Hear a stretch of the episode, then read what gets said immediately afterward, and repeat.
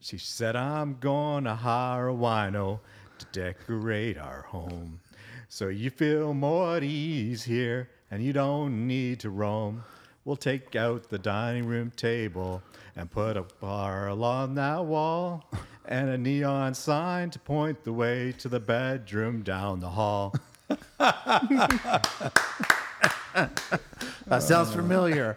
That sounds familiar. I don't even remember when you guys were on the show last. I think it was like number 30 something, I think, or something, way back when, before COVID. No, it was after. Was it after COVID? Uh, we were breaking all the rules back then anyway, so it didn't don't matter. tell people that. Well, I- that's why I said before. You're the one that just told everybody after. Cut, we'll cut that part out. All right, we got the boys from Waddell Engineering. We're up in Cambridge doing show number three, and Jim is by my side here, hanging out. Hey. How's it going, Jim? Good to see you back on the mic. Am I on the mic? Or You're on the. You're in front of the mic, sitting Front on of the, the mic, mic. on the mic, on the Leaning mic. back. man. All right, so Larry and Brian, we're back here. Waddell, we're gonna. You guys are obviously Waddell. Uh, eng.com is the website, and the email is info at E waddelleng.com. Instagram is Waddell E eng ltd, and then oh wait a minute, which one is which? Uh, What? Oh, that's that sounds like the Twitter one. That's the Twitter one, and then what's the other one? The, the Instagram one is Waddell underscore engineering. Correct. Yep. Correct. And then, are you the only one on TikTok, or is Waddell on TikTok? No, it's under Waddell, the same as Instagram. Because I know you're all over TikTok. He's like he's like a fiend with It's, the- TikTok. it's a man. new thing. It's a new thing. I know it's a new thing. All the new kids, all are they're doing that. I just don't have the time for it right now. But everybody, back to the show, and let's talk all kinds of engineering. Where do you guys want to start, gentlemen? Like, how do you guys want to start? I know Jim's got a number of questions regarding engineering. They think of, think about it this way, Jim. They're not billing us by the hour, True. True. we also don't have our computers in front of us either. So but we're in your office, so you guys can quickly grab your computers, man. You could if you wanted valid to. point. Why? We're not gonna. No, no, we're not. We're not What a- gonna engineer a house right now. no, no. Let, let's let's get started on. Okay, so where do you guys want to begin? yeah, it's hard to say what we've already talked about and where we know. want to go from there. Well, for the ones that are listening for the first time, like me. you know when you know how long you've been in business when Yeah. you got started. There we go. So we started about 12 years ago. So we specialize in uh, agricultural buildings, commercial, and some residential.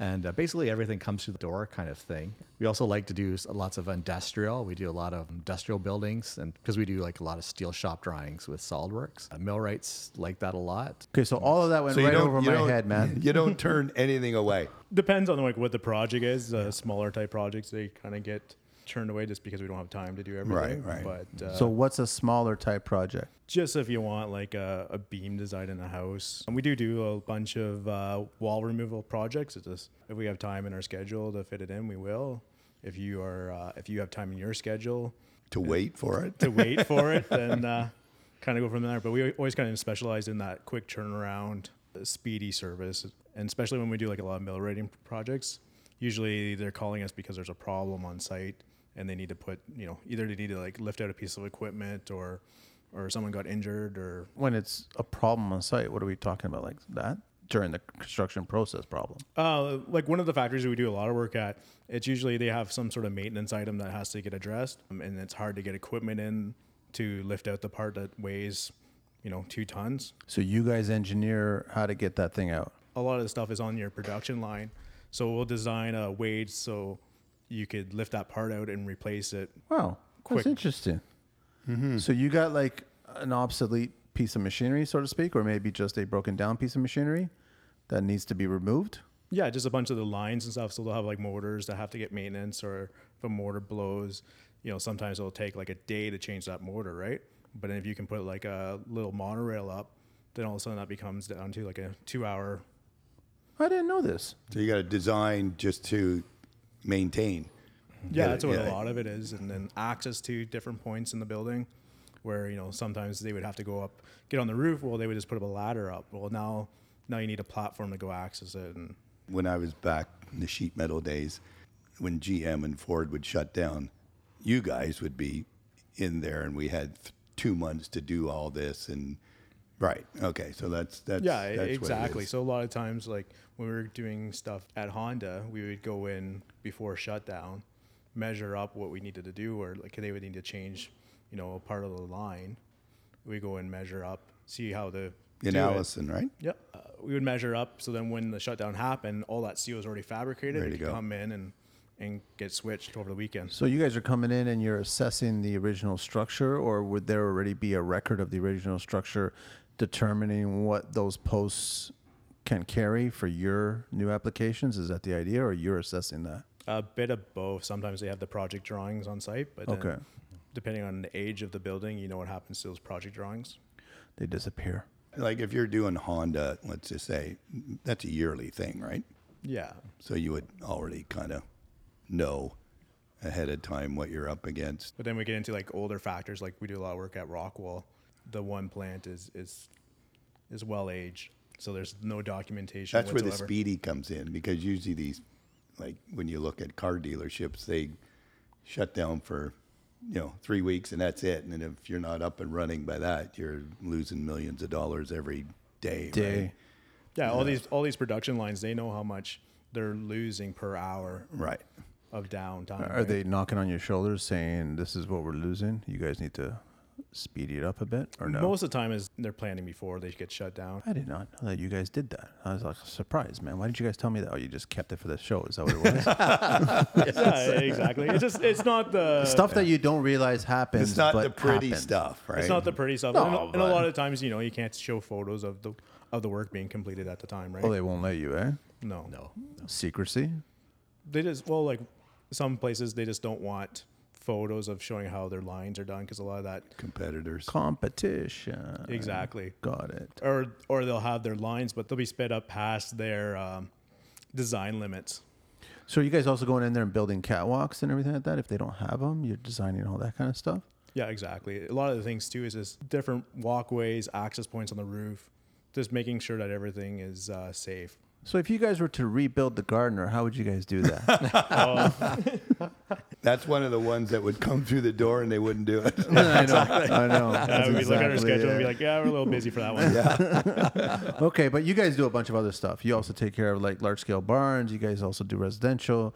You showed us a little shack that you guys are working on right now. It's got 16,000 square feet, uh, stuff like that. So what else do you guys handle? We like a lot of timber framing. Uh, Timber framing. yeah, timber framing, anything timber framing, the new stuff, doing from the new or the old stuff, try to recondition it and Eh, stuff. Educate our listeners and myself.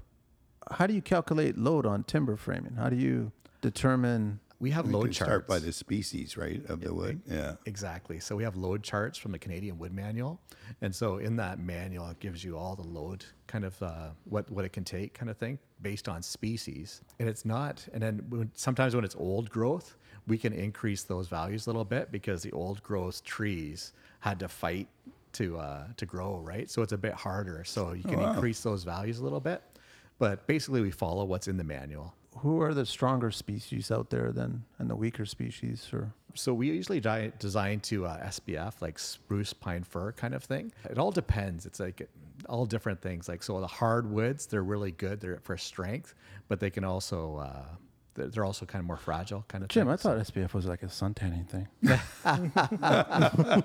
yeah. so, So all right, that's interesting. So do you guys get involved when I mean because now people are trying to use reclaim this, reclaim that. Do Yeah. you get do you get involved in the reclaim beams like out of barn beams and do you Well, a lot of the time now, they'll take an old barn down and repurpose it at a Right. new location. Um, so that's kind of the, the growing trend where everyone wants to get married in a wedding barn, right? Uh, not me. Yeah, there's something romantic about the old timbers, right? No, no, get married.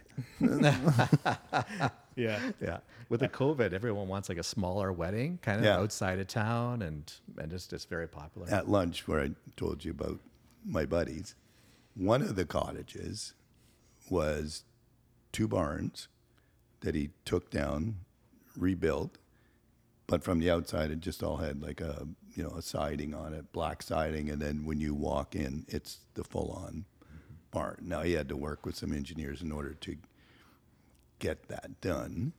Yeah, it was really it was actually very cool. That's what you guys are tackling as well. Yeah. Correct, yeah. Yeah. Yeah. It looks good 'cause good because you walk in, it's like all open. You got the wood everywhere. Yeah. It's just, you just kind of walk in, you look around, and it's like, it's just Yeah. impressive, right? So, Yeah, yeah. But yeah, low he had a, calculate- he had actually featured in um, what's that magazine? Architectural Digest, No, no, one from here, one of the Canadian ones. House and Home. I don't know. Yes, House and Home? Yeah, yeah, Okay. yeah.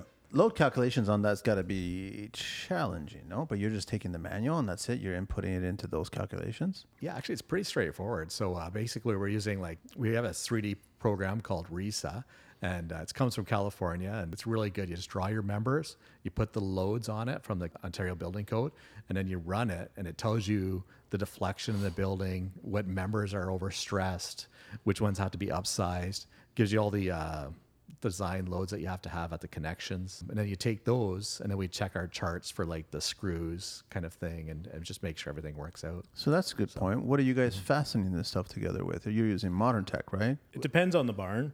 Sometimes we'll be using the the new Timbertech screws. Yeah. And Love some- those, by the way. And sometimes we're just using the dowels, the wood dowels, the traditional. Yeah. Oh yeah, Handmade old Old Anyway. school. Yeah, I like to try to make those work kind of thing because it is kind of the old school kind of thing. Sometimes it doesn't work for tension. I think in tension's kind of not really working very well, but uh, try to do in shear. We always try to use the wood and then go to the, the, the mechanical screws later. And a lot of time when you're working on these projects, especially if you're going to use it as a house or a wedding venue or a commercial project, by the time you insulate the walls, you have to either put up a new stud structure around it just for the insulation to sit, Yeah. or we'll use a structural zip panel. So at that point, we're, we're, we can start relying on the structural zip panels. Hold it all together. Do you guys have to have more site visits if you are going to dowels because making sure that the tradesperson is actually drilling it properly and hammering it in together properly? We would go out and review it uh, when they're putting it up, but basically they just follow the timber shop drawings and as long as all. But the I mean, I, tiles are this in. is a special skill for a tradesperson. Not every tradesperson knows how to do this, right? correct. Yep. Yeah, I mean, I, I, I don't know. Most framers would know how to do this, or they would want to do. No. it. Oh, I think- typically, typically, if you're doing like new timber, you would just send it to a, a timber company, Yeah. and they would just they just specialize in that. So there's a lot of them around here, Caledon Timber Products, uh, Wolf Lake Timber, bunch of different guys that we work with, and all that's all they do, only timber. So if you have a timber project, you just contact them. They'll do the por- the timber side of the thing, and then you can look after the rest. Yeah, they specialize. Yeah, Two things I didn't know about you guys. What else, man? that's it. There's only two That's it, things. that's it. Show's wrap. It's done. That's it. That's all. We've told everybody everything about you. Okay, guys. I got a question. I got a question. and you guys probably won't admit this. In the engineering world, do we over engineer our homes now? Do, do, do. well, now it's just a liability game. So yeah, there will be the, there's definitely higher tolerances to everything these days. Has the liability gotten higher? Just the insurance has and the payouts and everything like that. So that's the reason why. Yeah. So now you Because I've, guys. se- I've seen it over the years, just things just get bigger, bigger. Well, you just like even know when steel your beams own, just uh, get well, you just know in- with your own uh, contractor insurance, right? Yeah, it's it's gone gone up, up. over the years. right. it goes up and up and up and up. And you know when you're talking about these projects, you know you're talking about a wedding venue. There's a million dollars sitting there, right? So that's if there was an issue, there's that's going to be a big Right. payout, right? So So here's here's something that happened to me two days ago with an engineer that I have never met before on a project. Oh, Jim told me this story. I know this story. not going to mention any names, but we're you know we're doing this house, and he's spec a W, yeah W thirty nine W ten by 39, 42 feet long, like from one end to the one side side to side, Location is Toronto. forest hill, very tight. So I can't get the trailer in. I can't get the crane in. I can't shut down the street. So I asked, could we cut it over the column, over one of the columns? You got the it's sitting on the outside wall. Then there's two columns. well, that's good. You have columns. I was scared you were going to tell us. it's- No, it's no, a no. clear So we span. got the, so we got the columns, and then the piece that if we even if we cut that off, it'd be like maybe 16, 15 feet. Can, are, so how would you do the joint on that, or would you have to do the joint on that? Would Yeah. you would you insist on keeping it the full length and having it installed that way? No, no. I, I would do the joint over the column and then you would cut it kind of thing. And it really doesn't need a whole lot because you got bearing on both sides. We might put some fish plates on either side, maybe. That's about it, maybe. Um, there's no moment going through there, so you wouldn't do anything on the Depends on flanges. the loads that are.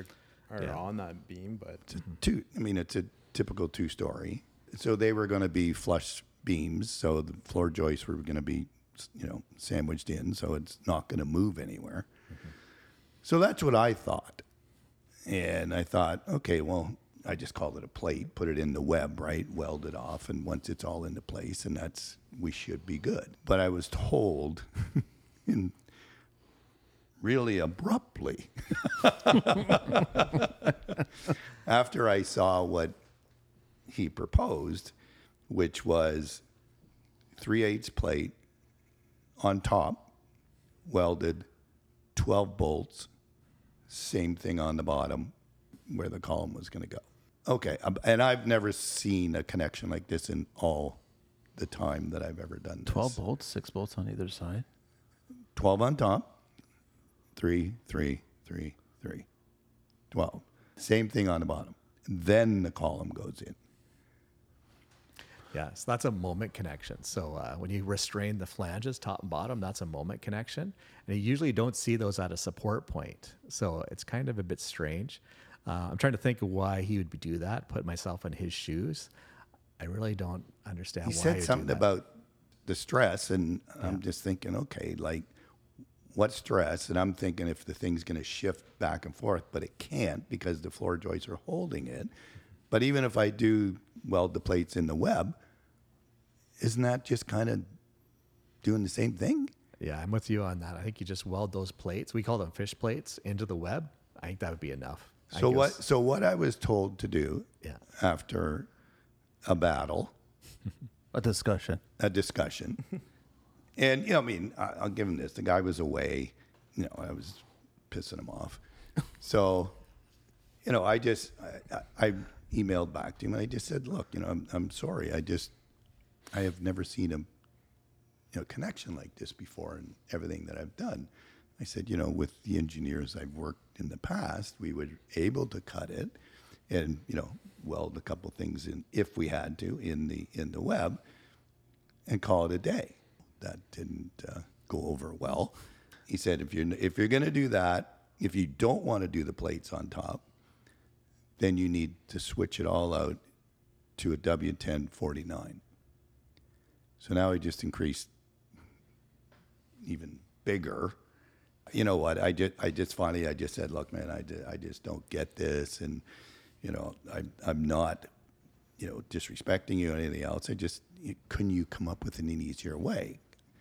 And he went and uh, sent an email to the client Dum dum dum. Mm. and said, My understanding is that Jim is just trying to get change orders to spend your money and make extra Whoa, whoa, whoa! Ding money. So he CC'd me on it, so I obviously saw it. And then the owner the owner called me. First he did yikes on the email. And then he uh, he, he called me and, and said, Hey, he goes, "Wh- What?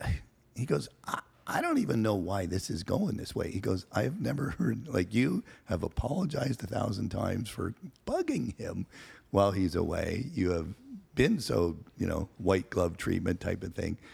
And he goes, I, I don't know how you, how you take this and deal with this.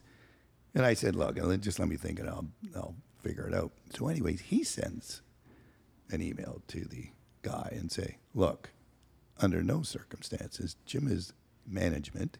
He doesn't get extra money in change orders or anything else. So what you said was highly, you know, unfair, mostly really unfair. So anyway, we haven't, uh, we haven't heard any more. He hasn't he's left it as is. I think what we're we're going to do, we're going to leave it as a 1039. Going to shut down, going to shut down the street. Seven in the morning. and I'm just going to see how it goes. Bring it in as one. Just bring it in as one, and that's it. And the sh- let the let, let the shit fly. Can you can you go live on IG when when that happens that day that morning? Yeah, I don't know if I gotta go live, man. I mean, that brings up a good point, Jim. I mean, to you guys, as contractors, should, like I, should and we sorry, not? man, sorry, man. and and I've spoke to a couple other guys that we you know I work with all the time, and they said the same thing. Like, no, there's no reason to to do that. My question was: Should contractors question G engineers?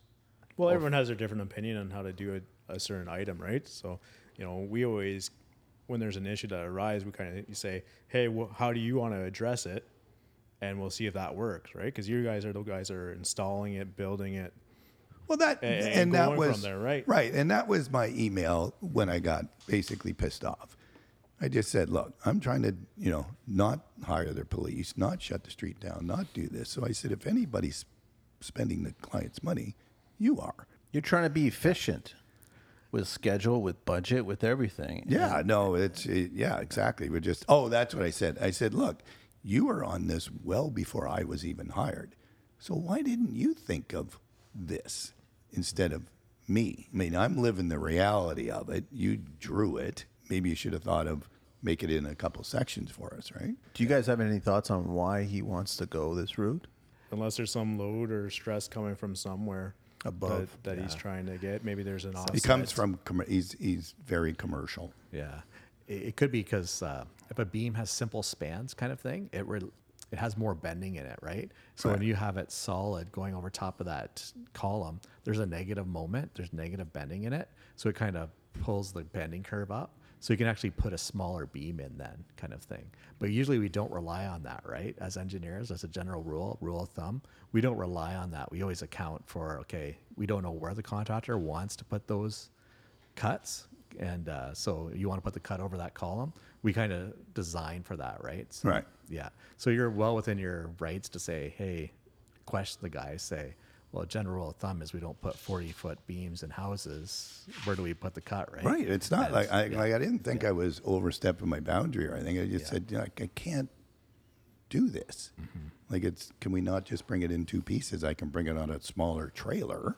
Well, you can do it, but you're just trying to avoid what potentially might happen by disrupting the neighbors, Right. the community, extra costs on PDOs. And so, and this is the beginning of the job. Right. So now, I- if you I rub still- everybody with an onion right in their face, Yeah. how is the rest of your trip going to be? Well, I, I mean, I just need him up to the framing stage, and then he can. I won't see him again. And it could be one of those things like when we do beams in houses, we always bump up the deflection on them. Right.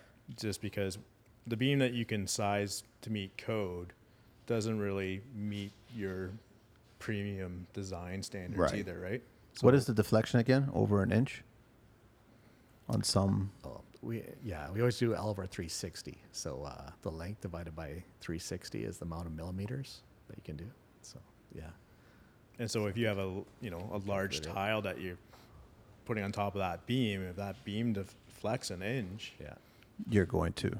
you're going to. And that's why when you go through some of these you know track houses and you're walking around, you can feel the You floor can shake. feel it move. Yeah. Mm-hmm. Yeah, But that's- that just meets code. yeah Right. Correct. See, I was. I mean, my argument was that three eighths plate, and I don't know how much more the the bolt was going to stick up.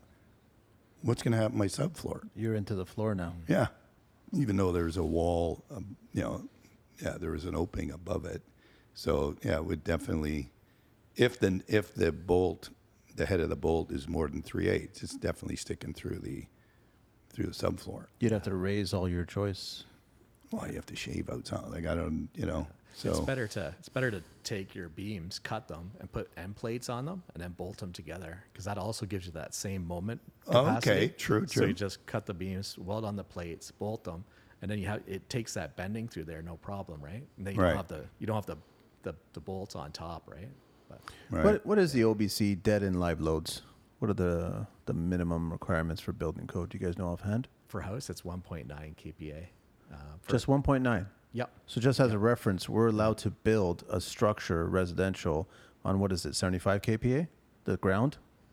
Yeah, that's a Yes. typical. That's the that's the minimum or standard that we build on is 75 kPa. So your your floor is 1.9. Yeah, if a bedroom might be a 1.4 kPa, it depends sometimes where the in the roo- the house it is and stuff. So But are, are we not making the homes heavier with the material that we're using, larger format tile, things like that? Are we like slabs? I've seen people come into homes and putting full three quarter slabs down as flooring now.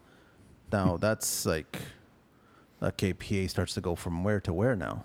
we don't get in a whole lot of uh, residential track homes anyways so all the homes we're working on are custom you can just look at the plans and kind of see what's going on they don't really account for any really heavy weights but usually we just crank up the deflection on the beams and, and kind of go that route just because if you're building a premium home you don't want those issues anyways right No, no. Yeah. no. Yeah, So, yeah. so you guys will go tighter on this on the, the uh, center. So you'll go twelves and you'll go a higher IJOS of some sort, right? Mm-hmm. Would you prefer to use steel or LVLs? it really depends on the contractor's preferences Well, today's with the wood shortage nowadays, it's harder to get LVLs than it is to get steel. but then some contractors don't like working with steel so Yeah, Yeah. because steel is heavy. Her. Well, then they got to bring in a, a welder and everything else, right? Yeah, all kinds of stuff from there, right? Let's get into the nitty gritty, man. You guys are also doing some massive barns, man. Massive barns. Like, what's since we last spoke? What was this the biggest barn you guys tackled? I think it was just a, a dairy barn that was like 95,000 square feet with uh, 12 robots in it. Twelve robots. Uh, robotic, robotic milking. oh, really? Yeah, today's uh, farming is is mostly robotics. And so you guys are also setting up structure for that, the f- the footings or the footprints, or Yeah, we'll do like the whole layout of the of the design and, and, and going through the plans to do that, right? So usually it's just, it's no different than like your house. You have a floor plan that you go off of, right? So instead of your amazing kitchen, we just have cow stalls. Amazing cow stalls Well, and some of with them milkers. and, and some of them are, are do have amazing kitchens in them too, right? Because the guys are basically are working in them all the time. They want all the comfort creatures.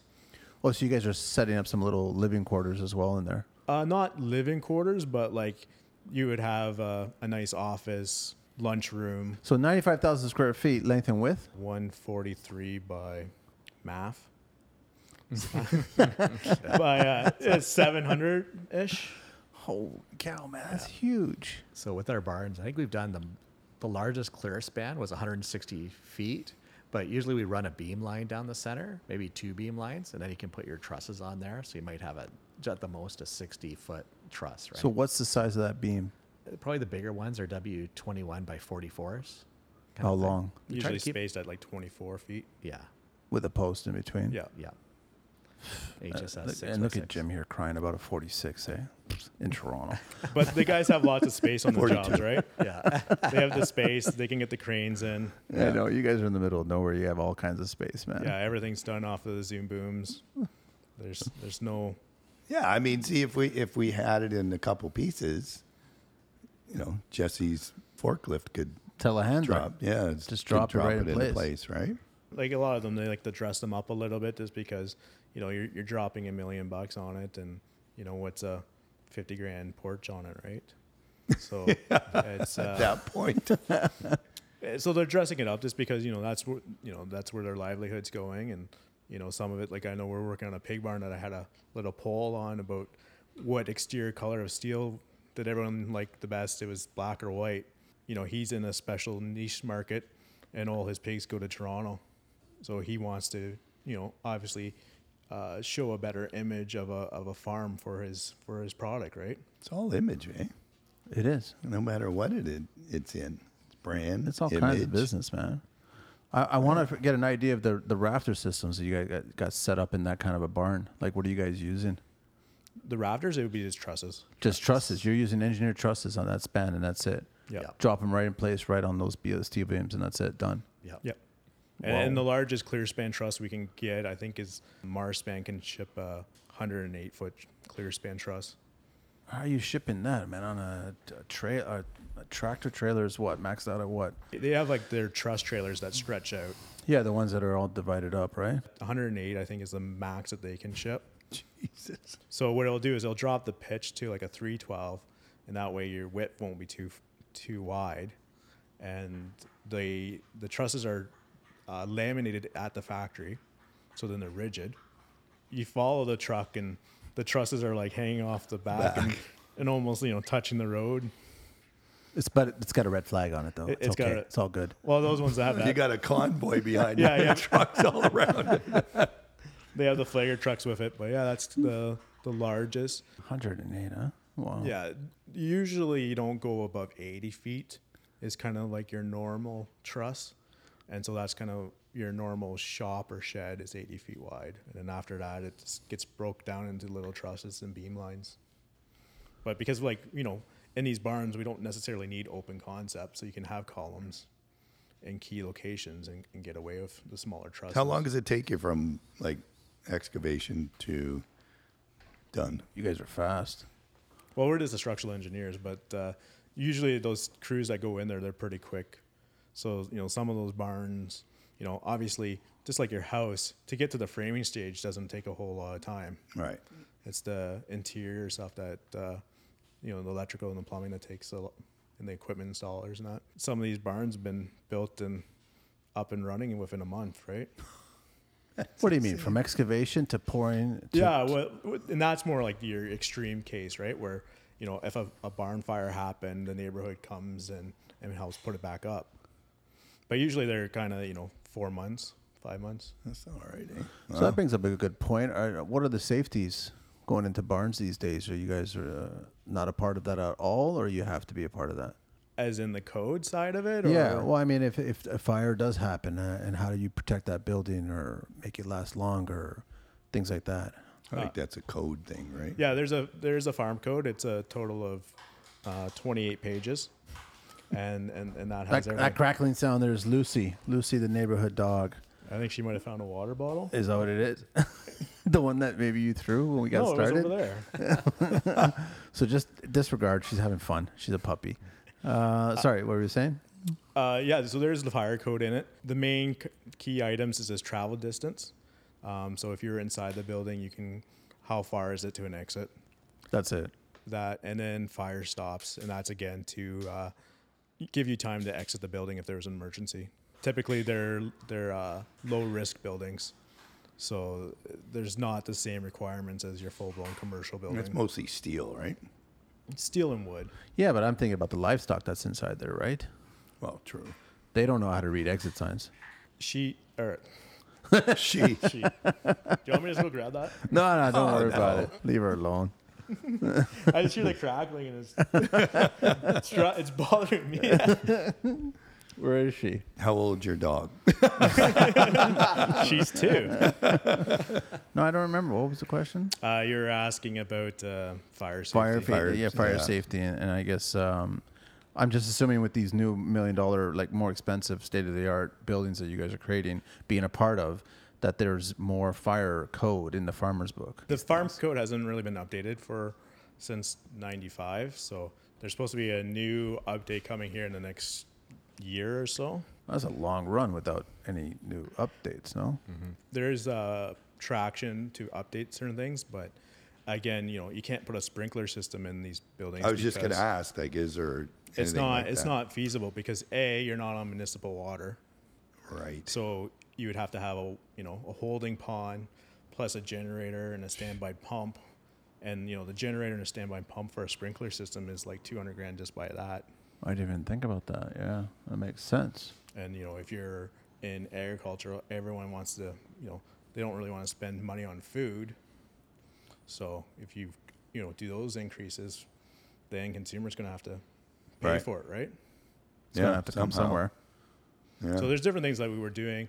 Uh, most of the f- you know the rural fire departments they have their different parameters on those barns as well. But unfortunately, if there is an issue, they just burn. You know, that's why you know the cost of the buildings are getting so high. That's where you're seeing a little bit more of the news about it as well. But then you guys are probably specking out more non-combustible material to be used to slow that burn down, or it doesn't. No, There's really no standard on it. Like a lot of these new barns are becoming steel or LVLs, glue lam products, so they have a, a better fire resistance. The other thing too, there's not a whole lot of things to burn in the building, so all the electrical is all in your conduits already. Um, there's nothing ran up in the attic. The whole floor is all concrete. yeah. So you're But already trusses minimizing. are. Your trusses are yeah. Couldn't you go with the steel? You can go for steel. Um, uh, steel is just more money. Right. So that's really the deciding factor the cost then, of right? it. The steel buildings are harder to insulate, so with our colder weather, they like to throw in an R30, R40 in the roof just so uh, you know helps it from freezing, keeps it a little bit warm. There's enough heat produced by the animals that keeps the Right. building above freezing. They're insulating on the outside or the inside?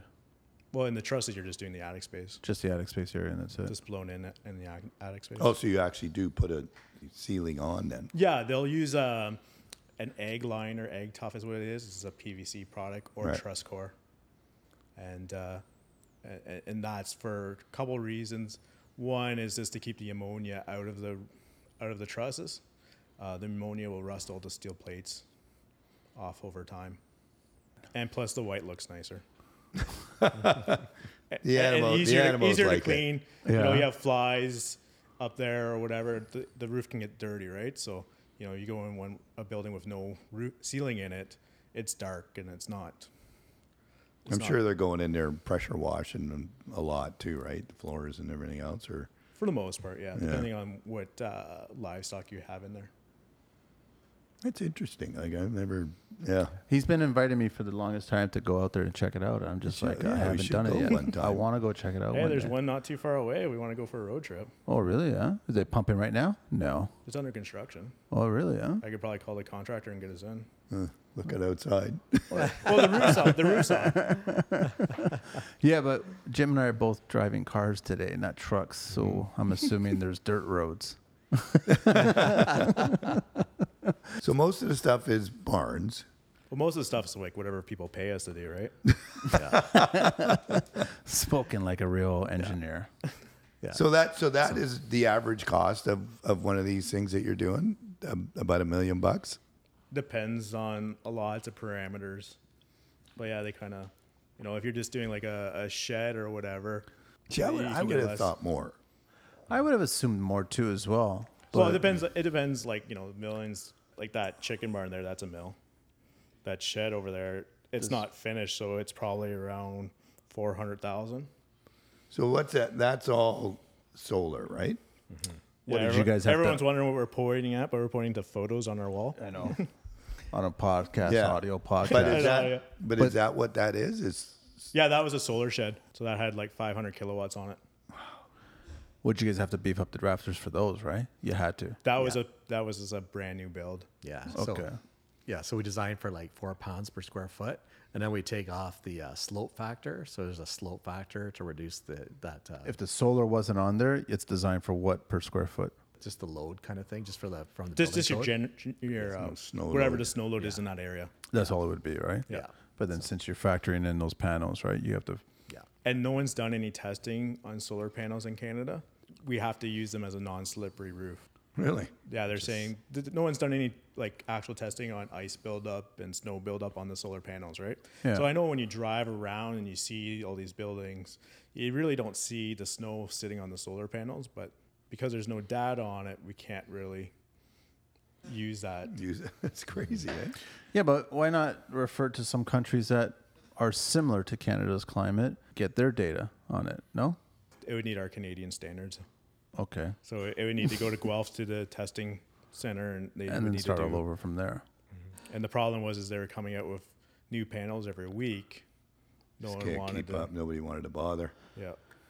Be all So that's why when you have like, you know, your existing house, you just can't throw solar panels on it. You have to go in and do a uh, review of the existing structure to see if your roof can actually take it. hold it. Yeah. And if you're doing trusses, if your existing house is done with trusses, there isn't any extra room in that truss to take any additional load. Like the trusses are, are so finite that Right. they are built to meet the design standards, and that's it. Like there's not even an extra toothpick in them. So these structures that you guys are building, how long are they supposed to be lasting? Like how long before there's an issue that you have to rebuild it? Uh, most of the most like any building, as long as you're doing your, your maintenance, You take care of it. take care of It it. should and then- last a then long it's time. Lasting a lot longer, right? You know, no one really knows with today's building standards would they last as long as the timber structures? Probably not, because these timber structures have been around for Ever. 100, 100, Hundreds of 150 years. Yeah. So in a in an existing house, let's say, and you see the odd time, people will throw up a couple solar panels and stuff like that. So you're telling me they just put them up there without even And that'd be okay, I think. If you have like one line of panels, It's I not. don't. I don't think you have to bring in a whole bunch of engineers Right, and do okay. a full analysis kind of thing. But One- you still need to have a building permit for Yeah. it, right? Right, Yeah, So right. then you would have to have it engineered and and reviewed. under Right, structure right, right. To be no different than putting a deck on the back of your house, right? True. Okay. Yeah, yeah. Well, it's, I mean, it's interesting when we were talking to Glenn earlier today about we're over engineering. We're just adding too much. He's seeing more reports, all kinds of stuff like that. When it was back in the earlier days when Jim was starting out, you never went to the engineer. Right? Is that the same thing with you guys going on with these barns? That you never went to the engineer. Well, you never, I mean, back then, those timber, Yeah, I brought I brought Yeah. up when we got a uh, a building inspection that we didn't. The building inspector inspected everything, even the engineering. Like we didn't have to bring the engineer out. Like now, I guess that's happened in the last like maybe I don't know seven eight years that now building inspectors are saying, "Sure, it looks great to me." But get the engineer, get, get an engineer's report for Well, me. A lot of the times that's because a, an item doesn't isn't reflected by the code. These barns, they hardly is any you know. There's no kind of standard practice of how to construct it. There's no uh, there's no uh, amendments or design criteria that says, hey, this is the size of the beam that you need, like you know your part nine tables that you would have in the code, right? So Mm-hmm. that's where where once you go outside the code parameters, which is basically just a lot of it is just to build a simple house that's where the building inspectors are saying, "Hey, we need this beam, lintel, porch." you but know. isn't the building code an ever evolving thing? Like, aren't we always trying to improve it or we're noticing other cities, countries, whatever?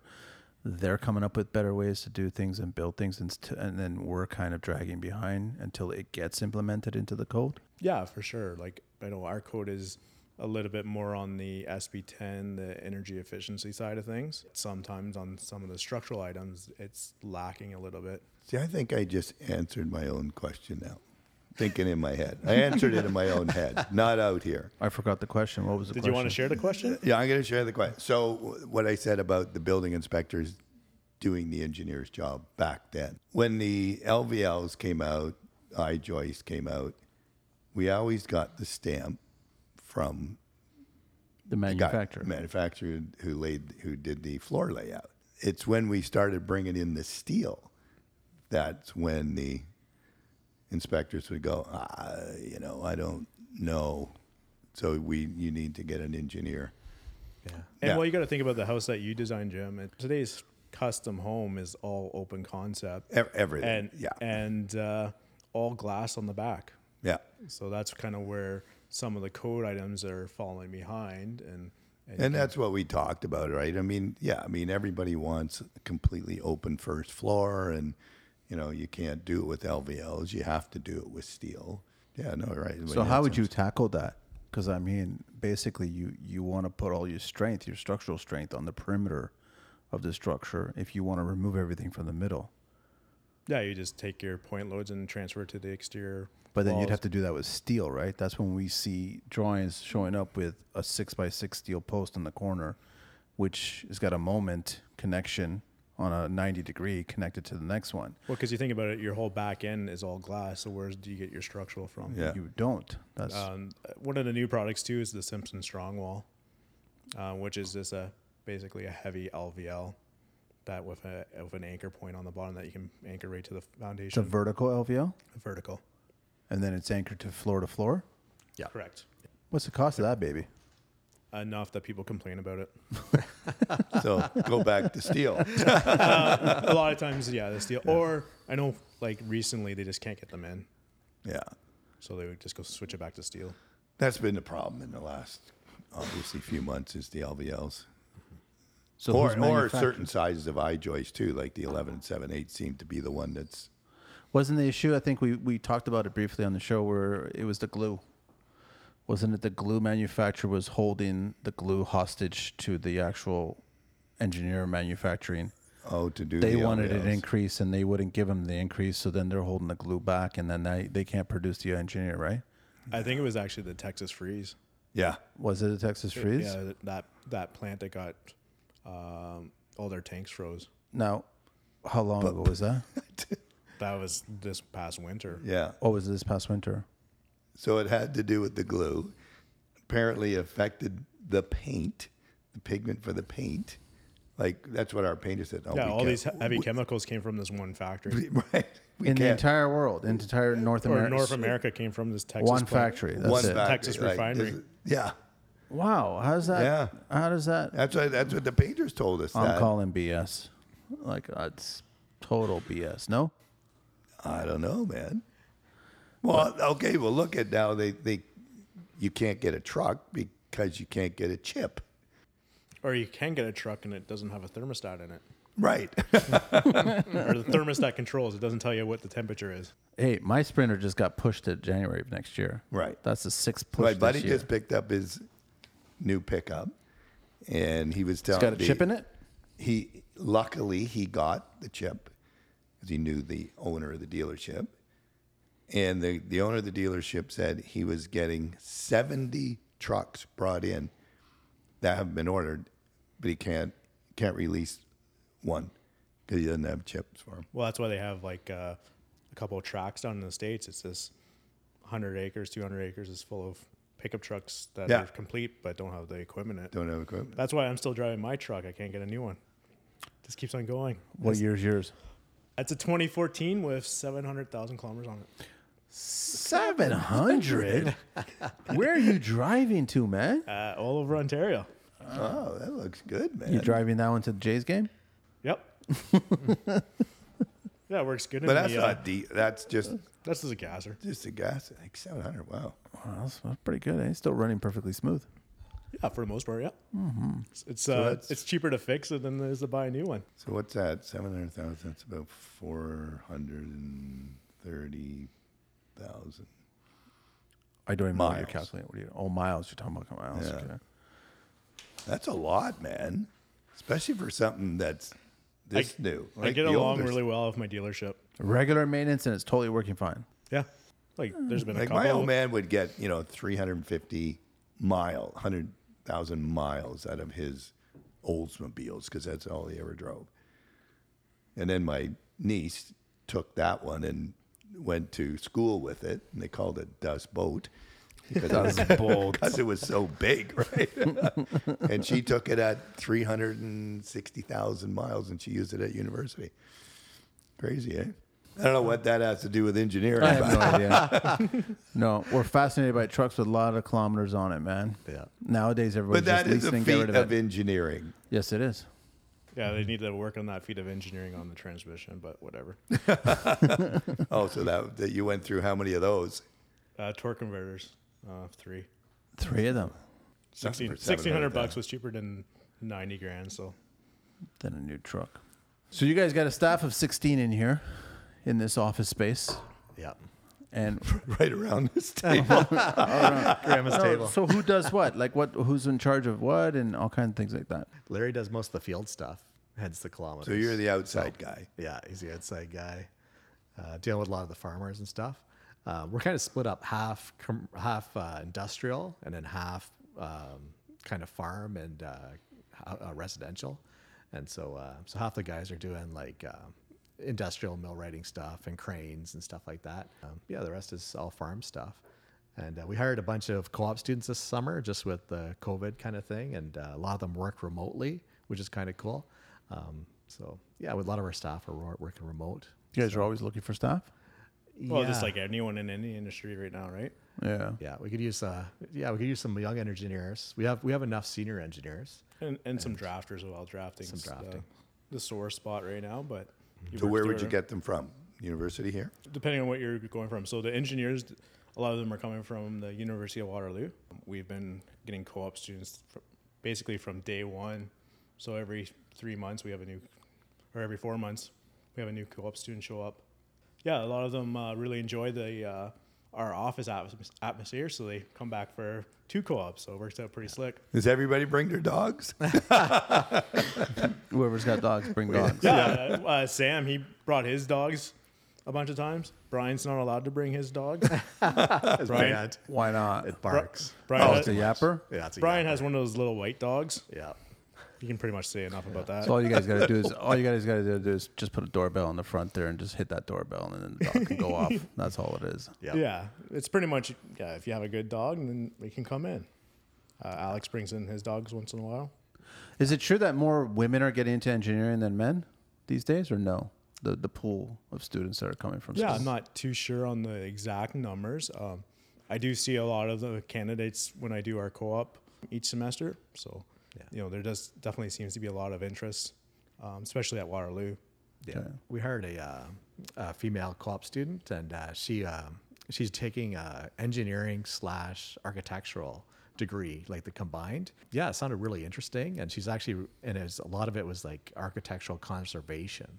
So it kind of worked really well with our whole barn, Yeah, no to, to kidding, yeah. wedding barn thing, and so yeah, she was super helpful and. Uh, yeah, and she worked with the other co-ops. It's unique with the co-ops. We have a we have our own programs. We make our own programs, and so basically with the farm buildings, you can like input all the information, and then it's an Excel Excel spreadsheet, and it just gives you all the information it takes to design it, right? So so the engineering on a barn, you just put in all the information, and it just pumps it out, and it's kind of cool that way. So the students can actually design a full barn by the end of the term, no problem. So. And our, our current uh, Waterloo co-op student, he's he returned for a second semester with us, and this time he just kind of looks after all the rest of the co-ops and works out really well.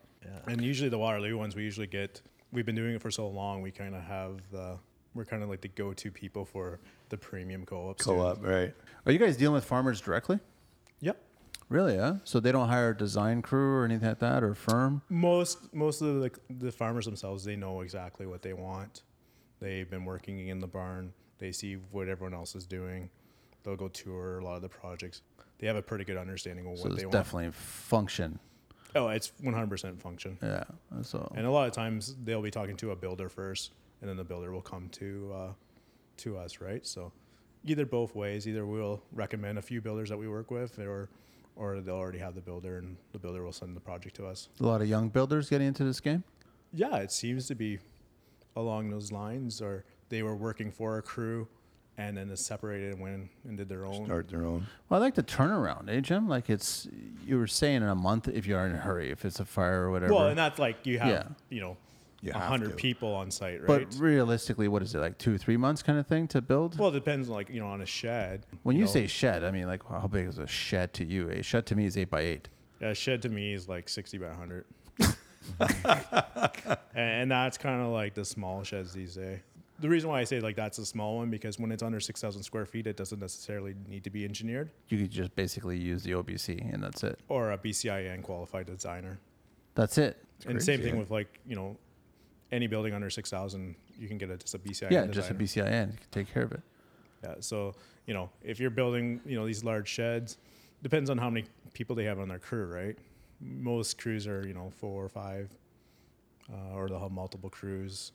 And, guess- you know, 60 by 100. Uh, I wonder, like, like how, um, like how much work is there not in building it? How much work is out there in these things? It seems to me that once you get this thing built, they're not nobody's going to build another one for a while. Like how many? Well, how many sheds can you get building? But you guys are constantly building yeah, sheds. we're doing tons of So you projects. go all over Ontario then. Yeah, we work with built contractors all over. So how many did you build this year? I have no idea. We usually do 200 projects a month. A month. A month. Yeah. we, A month. It depends on what the project is. Like w- it could be like sizing a lintel classifies as a project, right? Or or doing a shed or a barn or whatever, right? Okay. So put those aside. I would have to look at 150. Still though, I mean, even if you guys are doing what hundred sheds a month, like that's insane. Is yeah, th- it depends on what, what what really is going on, but yeah. But like we do have, you know, a large staff, so and we do work with like a lot of designers that just send the plans to us to review and, and stamp, right? So it's not like we're drawing every single one either. It's just to me like you mean you see that farm there and that. and I mean just like how, how many of these things are going up all the time, right? You that think was- you think there'd be an end to it, right? yeah, no, there's a lot. It's a Wow. lot. And At and one- like the thing is too is you gotta think about people like you just had lunch, right? Like you need to keep on eating. So agriculture is is still growing Constantly changing, right? and Yeah. changing and evolving, right? Where you know some people and even like equipment size is evolving too, right? Where True. you know the larger tractors, all that they just need more space. Another thing too is like today's tractor is basically a Tesla. So like it doesn't it doesn't like sitting out in the cold anymore. So it doesn't it's not worthwhile for the farmer to have that investment of half a million dollars on a Dollars, yeah, tractor Oh, right. sitting outside in the cold, right? Just with all the computers and chips and everything in it. It's a shitload of money eh, to be a farmer. I mean, I feel for these guys if they have it. Have you gone grocery shopping lately? Yeah, I know, but just I mean, look at the cost to to It's be a lot. to it's be a lot of farmer, work. right? It's a I mean, hard. it's- it's a hard-earned living, is what it is. yeah, I mean, and, and yeah, just because they have all the equipment and everything else, but I mean, they're out there, right? Yeah. I mean, even though But you even, got like, your you half a know- million dollar tractor, but doesn't matter. Somebody's got to run it. Well, like they're starting to get to full automated tractors, but uh, today you basically just turn turn around in the headland and hit autopilot and Right. just And they follows go. GPS. It's crazy. I- I'm looking at the third picture there on the wall there of the the shed that's green and red there, and I'm It's just awesome. Thinking, it looks i- great. i- Is that a Portuguese farmer there, or what's going on? What's the story there?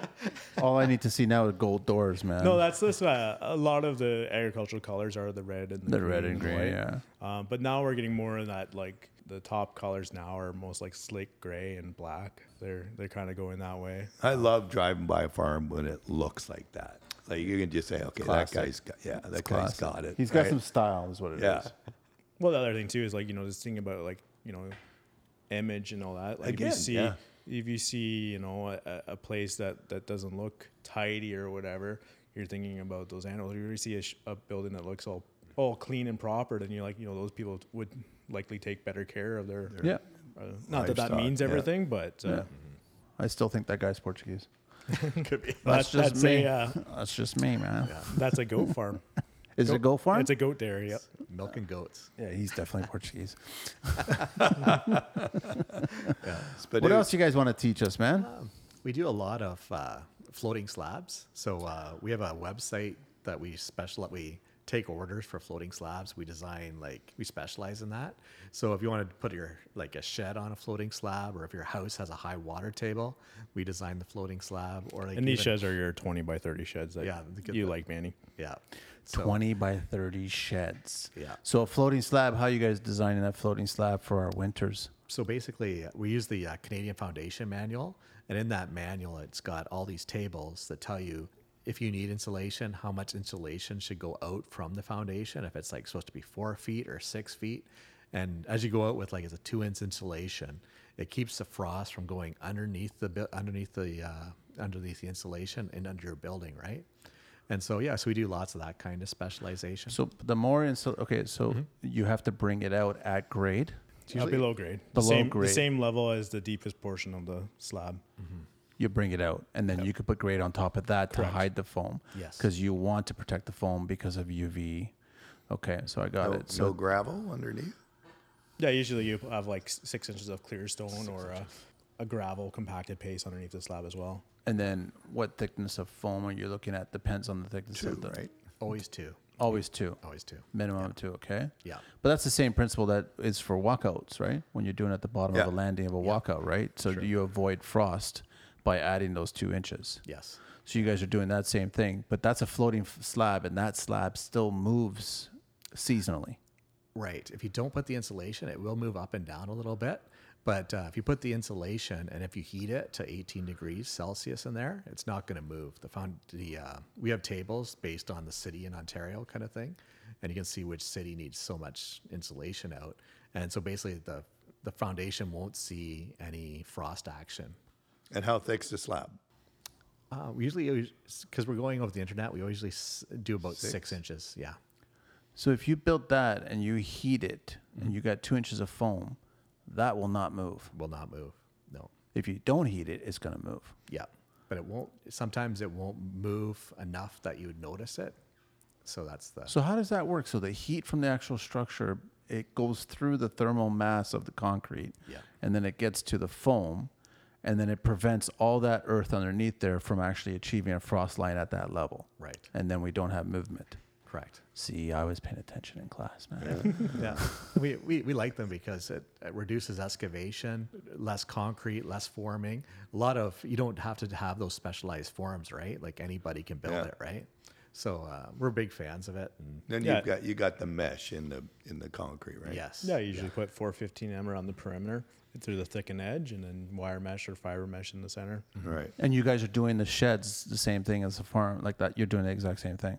On the on the larger projects, like once you go over by like you know forty by forty, then the uh, concrete uh, volumes start equaling out, right? Yeah. And, and so you know when you're doing the barns and all that, like even the sheds, that's just like you know the same practices of you guys building your buildings, right? You have a four foot foundation and then stud walls up to a truss. And so instead of you know putting you know a garage in the backyard where you have an eight foot stud, we'll have a sixteen foot stud. Oh, I got it. Okay, And, then, and that's this, interesting. instead of your 20 foot truss, we'll put a 80 foot truss on it. So, do you guys remember um, Joel's laneway? And I think uh, Larry, you probably listened to that show where he was talking about that foam, that ICF for slab foam. Correct. Yep. What are your thoughts on that? I've never used it, Jim. I don't. No. You've never used it. Have you guys come across that? We've came across a, a few clients that have wanted to use that. That's more, they usually use that more for uh, houses, slab on grade houses. Okay. There's another product called uh, Mono Easy Form, and that is actually uh, it's basically like a triangle that you put in and around the slab, and they use that as your fo- as your form, but then it just stays. Okay, I understand. So it's just kind of that, uh, you know, creates the shape of the slab. You just lay out the foam, stake it, and there's your there's your all your cribbing and forming done.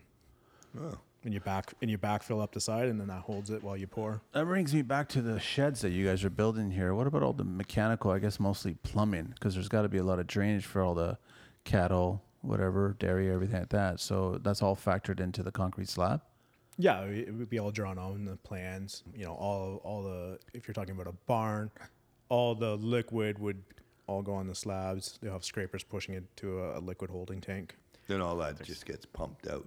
Gets pumped out to a, a larger. You can see on that one, the big circle out back. Oh yeah, Off the side of it that's there. cool. um, goes to there. On sheds and stuff, it would be just your floor drains. Um, they would just go to an oil separator, and then you'd have minimum like a bathroom if if if you required that, and that would just go to a little septic system. Yeah, the uh, farmers actually have to come up with like a nutrient management plan for their farms, and uh, so a lot of times it's like a different another report that the farmer has to submit when he wants to get a building built. So it's kind of interesting. It's not- basically uh, you just have to say how many animal units you have, and where that that uh, that manure is going, and how much it's going on on your land. So you can't oversaturate your land with manure. It's all about water runoff. Man, the conversations that you have at work, huh? So, So uh, the- we did literally one- talking about shit. Yes, we are. So the one was kind of interesting. We had to do a, a unique barn for uh, like chinchillas, so we had to figure out the chinchilla manure. the size of the Yeah, Pellets. really, and it, it, I guess it adds up. Yeah, Larry Yeah, had to uh, follow it around. But yeah. I had to fo- No, no, you did not. Did you?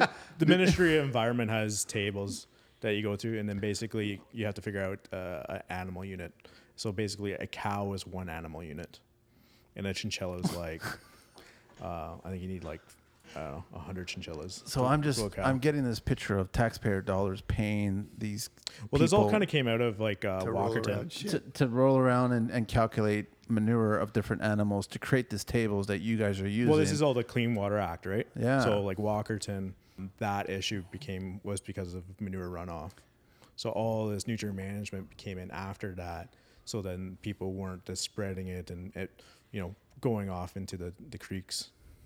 oh, so you know this what? is I, you know serious. what I find interesting about this talk is that when I when I built on Big Win Island, like everybody's doing a septic bed, and the water's really cl- the lake is right re- really close. Like no one's ever worried about the runoff. Like why wouldn't you then out But then like by the time it's going through the septic, the, the weeping bed is basically at water point then anyways. Like all the solids are already removed. it's, it's natural filtration, right? Isn't it? So that- Right, but so that's can't- why that's why your bed has to be so large. So then, by the time it gets filtered out, it's it, it's it's at a safe level but you're on an island. Like I like I just with, tell- with bedrock. right? Yeah, I mean, I'm Yeah, yeah, just, with like, bedrock. So how over is the it- years, I mean, well, some of those systems uh, were done before today's standards. Some of them, but the ones that are going up there now are yeah today's Are- standards.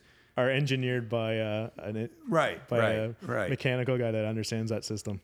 All right. Well, again, you know what? You're on an island. It's surrounded by water. We're talking about runoff. It just like why wouldn't you just put a tank and get the thing, you know, get it pumped? Yeah, in? we into actually bedrock? did. Uh, Well, that's- you got to wherever.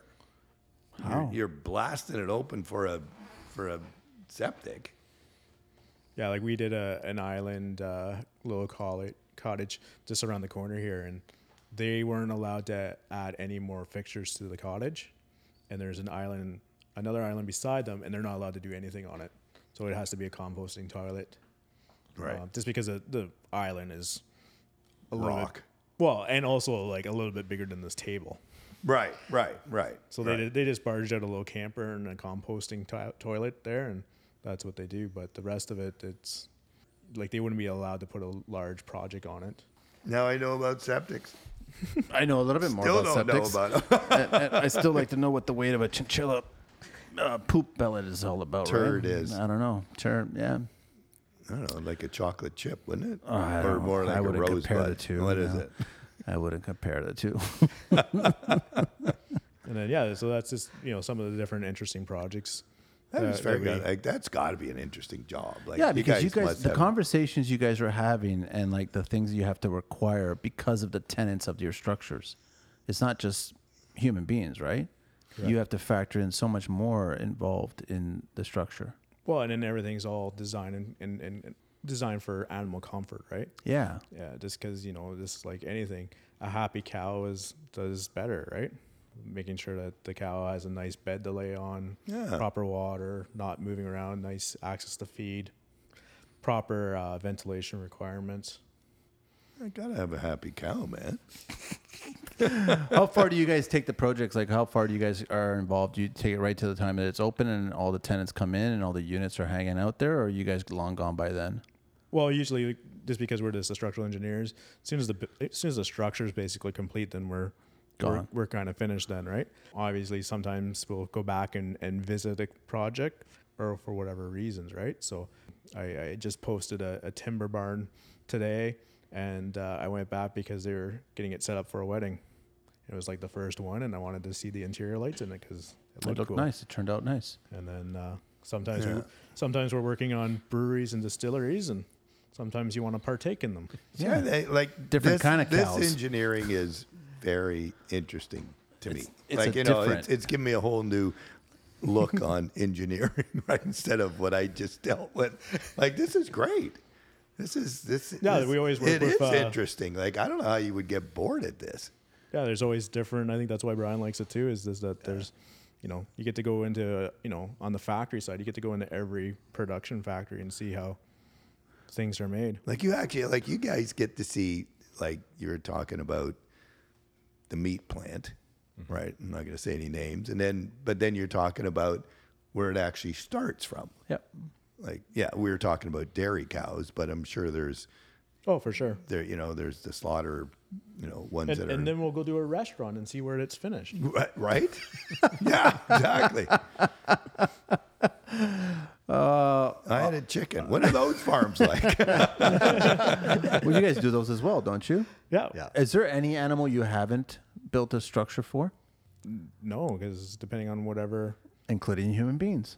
Yeah. Yeah. and a lot of the types of animals like you know are, are, are kind of in different classes right so you know your poultry is one class swine is another one you know there's different there's different ways and methods of, of, of doing it right so the the one that i was talking about that was done up a lot nicer that is a pasture pork so the pigs can go outside and, and play go on the mo- go out for go out go out onto the pasture and then uh, you know they can come back when the weather is is not so nice right because like you know we have winter right so the animals Yeah. aren't going to survive you but we know don't- what's going to happen to them later, right? yeah but it's it's all about the, the different markets right so Right. so that you know the you know yeah you're right the- each animal is is is an It's an end. as an end, but you know, there's different markets and different rights and classifications and and humane levels Yeah. and, and everything like that, right? We've always said that there's always a, a huge cast of characters in construction, and I can only assume that the farmers are quite the cast of characters themselves. Or Well, that's the not. same with like you know all your Anything. clients are are are, are, are oh yeah, that's a unique and whole other different, cast right? of characters. Yeah. So yeah, no, this kind of you know every kind of building around needs to be engineered, right? I'm So- just assuming that a lot of farmers are also very passionate about what they do too. oh for sure, right? Yeah. So th- you know they want they want what's best for all their animals in there, um, just just because they're happier. You know, for you know a dairy cow, th- if a dairy cow is happy, it's going to produce more. Like, You're going to you're going to do everything you can do so that cow is at maximum efficiency, but also like you know comfort and everything like that because that's also big factors in it, right? So- Psychology. It's well, that, that's the thing. Like you, All right. you got to take care of, of all these animals because if you if you're you know mean or cruel to them, then they're not going to produce as much, which then reflects on your on on the products that you sell because you won't have Right. as many, right? oh wait a minute, you just lost me there for a second. I thought we were talking about cows, but you you were talking about tradespeople. It, you know, it's the same with anything. You know, your trades, you, you treat Gotta them well, keep 'em they're happy, going right? to It's exactly the same. they're going to continue. Bring them right? back in when it rains. Yeah. That's it. All right, we got to wrap it up. Let's wrap it up. All right, guys, thank you so much, Larry and uh, Brian, to see you guys again. I really appreciate it. Uh, website is E weldeleng.com, info at E weldeleng.com, at E weldeleng ltd, and then also weldell underscore engineering. So you're doing lots of drone videos these days. You're sharing lots of drone videos. You guys are, are like like showing some really good content. That's Yeah, what I no, like you about can- it, right? that's great stuff. So you guys Keep can that up, actually like- see the pour, the massive Yeah. pours, and 300 foot reach on the Palm Creed, and then you can actually see the whole structure starting to go together, which I totally dig, man. We got one last segment here. Have you guys did? You guys never did this last No, this is new, but I was wondering if Jim was going to wrap us out or what. time. Jim's, Jim's not gonna wrap us either. I Can't wrap that. he Oh, can't this is a little wrap beatbox. box. You know how to do that. Are you guys ready for this? Hip hop about that. Hip hop about that. Hip hop about that. Hip hop about that. Hip hop about that. There, that's all I can get out of it. I could sample that. I'll do it over and over. What is your favorite construction word, guys? Timber frame. Yeah, timber's pretty cool. Timber. What is your least favorite construction word? Retaining walls. Revision. What turns you on in construction? Probably it's a timber framing again there, right, Brian? Yeah, or uh, moment connections maybe. I'm not Oh, sure. yeah. Yeah, steel. uh, what turns me on is it's like you know seeing all these different projects that we're able to partake in, and seeing places where not the average person can can go see. Right? It's true. You guys get to Yeah, go no, where I- a lot I of people find don't. This so interesting. I mean, I would love to come to one of these things when you guys are. He's been asking me over and over. Let's do it. Let's schedule a date on a nice sunny day where we Oh, When have our one's, trucks. when one's complete and you're and they, you're ready to hand it over to the chinchilla farmer. uh, what turns you off in construction? Uh, revisions or time or uh, unrealistic timelines. Uh, calls from the building department. that's bad too. Uh, what is your favorite curse word or phrase?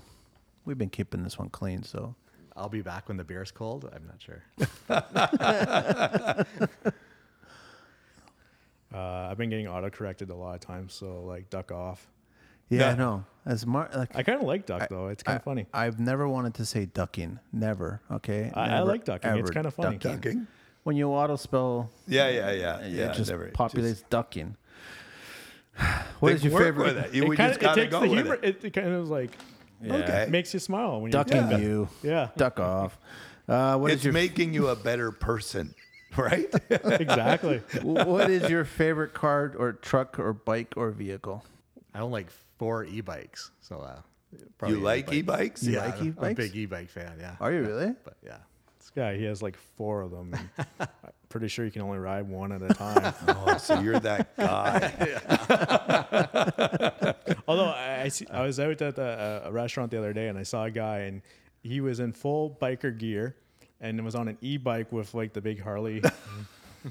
in the middle of Handlebars. the lane. yeah, I, wa- I- yeah, it was interesting. Yeah, I don't know about that one, but okay.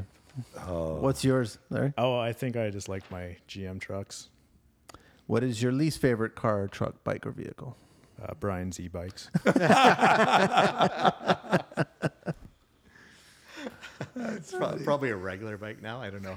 A regular bicycle or a regullar motorcycle? a regular bicycle. That's- bicycle. that's the other What, e-bikes. yeah. what construction sound or noise do you guys love? Uh, e-bike. There you go. Yeah. Nice quiet. The sound of wind against an e-bike. Yeah, I just like the sound of like the concrete going in the forms.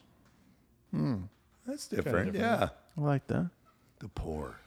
So he just- likes just that, that- sound. The Nothing. engineer stamp hitting the thing. I don't know. Engineer stamp. I don't know. What construction sound or noise do you guys hate? Not a big fan of the uh, the beeping on the trucks. Oh, the back the up. reverse, Back the up back up. ones or like when a client calls too many times over fun things. The, the grinding of steel when they have to fix some steel on Oh site. yeah, that's pretty bad. Oh, yeah. What profession other than your own would you guys like to attempt? Well, we're flying the drone all the time. Maybe maybe being a pilot, Oh yeah. it's kind of fun. Well, Uh, we do a lot. We work with scaffolders, and some of the places they get's kind of cool. I think that'd be kind of cool to try for a bit. But Oh, really? Huh? What profession would you guys not like to do? The scaffolding because some of those places they go to, is- it's a little sketchy. It's fine when it's like it's all up and it's safe, but as they're putting it up, you're like, that's am I interesting. going on this? No. Seems safe. Go. Uh, What's yours, Brian? probably architect, just uh, the the whole artsy thing. I'm not sure about. Final question: If heaven exists, what would you like to hear God say when you guys arrive at the pearly gates? Not necessarily together. Didn't think you'd make it. I have no idea. That's what God's saying. yeah, probably. Yeah. yeah. Thanks for coming. All right, guys, I really appreciate it, man. Thank you so much. We learned a lot about. uh, Yeah, guys, thank you. That was very interesting. really. very- yeah, yeah. Thank you again for organizing all this to get us out here to Cambridge, and we'll come back again and we'll do a site visit with you guys, and then uh, check it out, man. Yeah, That'd no, I'd love to see that. I've been wanting to do it. Let's get in there before the cold weather comes in Yeah. Yeah. and check it out soon enough. So really appreciate you uh, setting this up at the offices. Yeah. and thank you so much for Getting today. it all Thank you. going and, and setting up the interviews with the other guys. Those guys were great as well too. And uh, Yeah, that's thanks it. for coming out. Yeah. Thank, you. man. All right, Jim, we are out of here for now. You can beatbox us out of here, man. Bebop is out of here. We're gone. We're gone. Thanks, guys. Thank you.